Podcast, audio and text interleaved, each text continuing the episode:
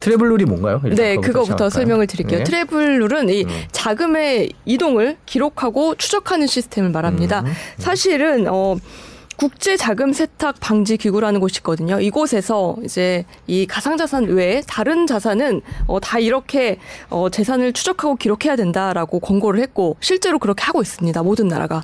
근데 2019년에 가상자산도 여기 트래블룰을 적용시켜야 한다라고 권고를 한 거죠. 음. 그래서 우리나라가 음. 세계 최초로 네. 이 travel rule을 가상 자산에 적용을 시킵니다. 음. 그게 바로 3월 25일 지난달 말부터였거든요. 네. 이때부터 뭐 그 전부터 travel rule 뭐 시행하겠다 예고는 있었지만 이때부터 사실 어, 어떤 혼란의 도가니에 지금 한국 코인 시장이 빠졌습니다. 자 그러면 네. travel rule을 실시하는 음. 이유는 네. 가상 자산으로 재산을 숨기는 거를 막아보자. 맞아요. 사실 취지고. 네 요즘 얘기 많이 들어보면 이 그 우리나라 안에서 가상자산 뭐 코인을 사두는 건 사실 자금 추적이 대부분 가능하지만 네. 이걸 해외 거래소까지 넘기면요 이거를 추적하기가 사실 거의 불가능하다고 음, 합니다. 네. 특히 뭐 예를 들어서 이혼 소송 중인 부부가 네. 자기 자시, 자산을 숨기기 위해서 음. 그걸 코인으로 바꿔서 해외 거래소로 넘기는 일도 많다고 해요. 음. 이건 제가 변호사들한테 얘기를 어, 네, 직접 그렇군요. 들었습니다. 그, 이걸 이제 막을 수 있다는 거죠. 음. 네. 자 그러면 음. travel rule 네. 어떻게 시행을 하는 건가요? 네, 어떻게 시행하는지 제가 음. 좀 말씀을 드리면요. 네. 이게 여기 보면 한 그 코인 거래소에서 직접 공지를 띄운 부분이에요. 여기 보면 어, 개인 회원 거래를 할 때는 지금 글씨가 보이시나요? 작아서 잘 안 보이네요. 그죠? 글씨가 네. 안 보이시죠? 네. 보면 어 100만 원 이상 가상 자산이 거래소 간에 오고 갈 때, 네. 뭐 예를 들어서 거래소 굉장히 많죠. 뭐 업비트에서 네. 빗썸으로 오고 갈 때이 네. 거래소가 보내는 사람과 받는 사람 정보를 의무적으로 보관해야 된다는 겁니다. 아, 그 내용이 적혀 있는데 지금 맞아요. 아마 시청자분들 잘 안 보이실 텐데요. 네, 뭐 예를 들어서 제가 앞에서 말씀드린 것처럼 업비트에 있는 코인을 빗썸으로 보내게 되면요. 음. 업비트에서 보내는 뭐 거래소 이름과 내 이름 그다음에 뭐 생년월일 이것과 또 빗썸으로 보내는 거래소 이름과 내 이름 생년월일 이게 일치가 돼야 됩니다. 음, 음. 그래야 이걸 이제 그쪽에서 제가 보내고 그쪽에서 받을 수가 있는 거예요. 음. 네 그리고 이 거래소는요 네. FIU 등에서 이제 요청을 할 때 3 영업일 이내에 이 정보를 정부에 제공을 해야 합니다. 또 거래 종료일부터 5년간 자료를 보존을 해야 되고요.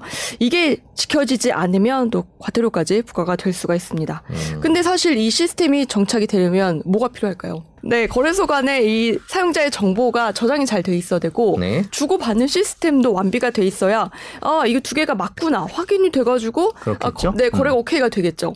그런데 문제가 있습니다. 이게 3월 25일까지 이, 이 시스템이 완비가 안 돼 있었던 거예요. 모든 음. 거래소가. 그래서 어, 국내 4대 가상 자산 거래소 업비트, 빗썸, 코인원 코빗이죠. 네. 여기서 지난해 6월 MOU 체결하고 네. 합작 법인까지 만들기는 했습니다. 네. 어, 그런데 업비트가 사실 우리나라 가상자산 거래소 1위 가장 네. 규모가 크잖아요. 이곳에서 한 달 만에 이 MOU에서 탈퇴를 해버립니다. 음. 아, 우리는 이 시스템 가입 안 할래? 따로 만들래? 음. 이렇게 나온 거죠. 어, 그러면서 이 시스템이 두 개로 지금 나뉘어져 있어요. 음. CG에 나올 텐데 업비트는 이름이 좀 어렵습니다. VerifyVASP라는 시스템을 따로 만들었고요. 네. 빗썸 코인원 코빗은 공동 개발한 CODE라는 시스템을 음. 어, travel rule 시스템으로 적용을 하고 있습니다. 이 두 시스템이 서로 지금 연동이 안 되는 상황이고요. 음. 네, 그리고 이 빗썸 코인원 코빗 사이에서도 같은 뭐 그 아까 말씀드린 공동 개발한 코드라는 시스템을 쓰지만 이것도 연동이 잘 안 되고 있다고 합니다. 그래서 거래소들이 어 4월 25일 정도, 24일 정도 되면 어 이 기술적인 문제를 해결할 수 있다라고 얘기를 하고 있는데 아직 그 시기가 안 됐죠. 음. 그렇기 때문에 지금 내 거래소 내가 이 거래소에서 산 어, 비트코인이나 다른 뭐 altcoin들이 다른 거래소로 옮겨가는 이동이 지금 음. 한국에서 쉽지 않은 상황입니다. 그렇군요. 어, 네. 사야동님 오늘도 오시, 와주셨는데 네. 해외라고 딱 두 글자 치셨어요. 아, 해외랑은 네. 어떻게 되나요? 아 이게 또 해외가 문제입니다. 네. 지금 아까 제가 앞에서 말씀드린 대로 네. 세계 최초로 한국이 travel rule을 가상자산에 적용을 시켰죠. 네. 그렇다면 반대로 해외에서는 적용을 안 하고 있다는 말이 됩니다. 음.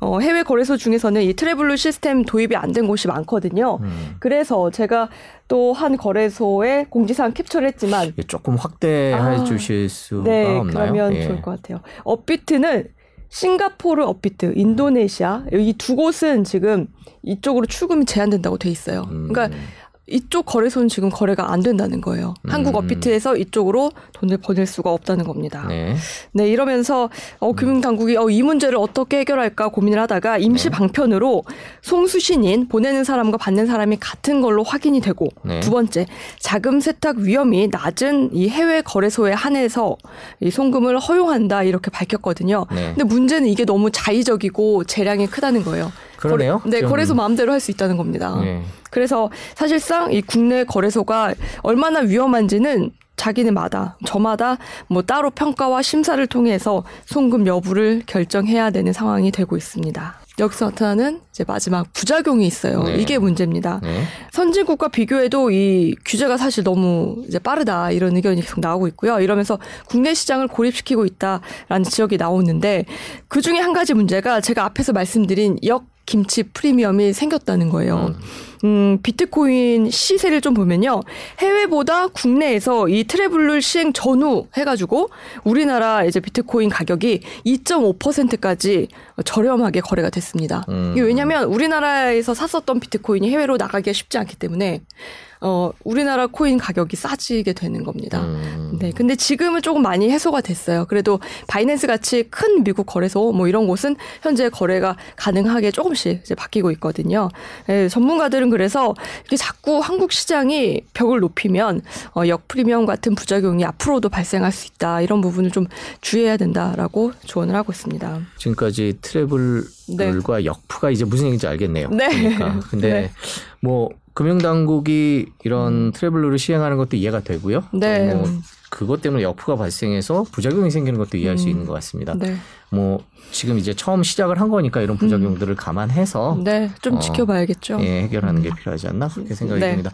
자, 오늘 멀스트리트 여기까지 하겠습니다. 네. 뭐 채권부터 코인까지 다 살펴봤고요. 음. 네, 저희는 내일 모레 오전 10시에 다시 뵙겠습니다. 시청해주신 여러분 고맙습니다. 감사합니다.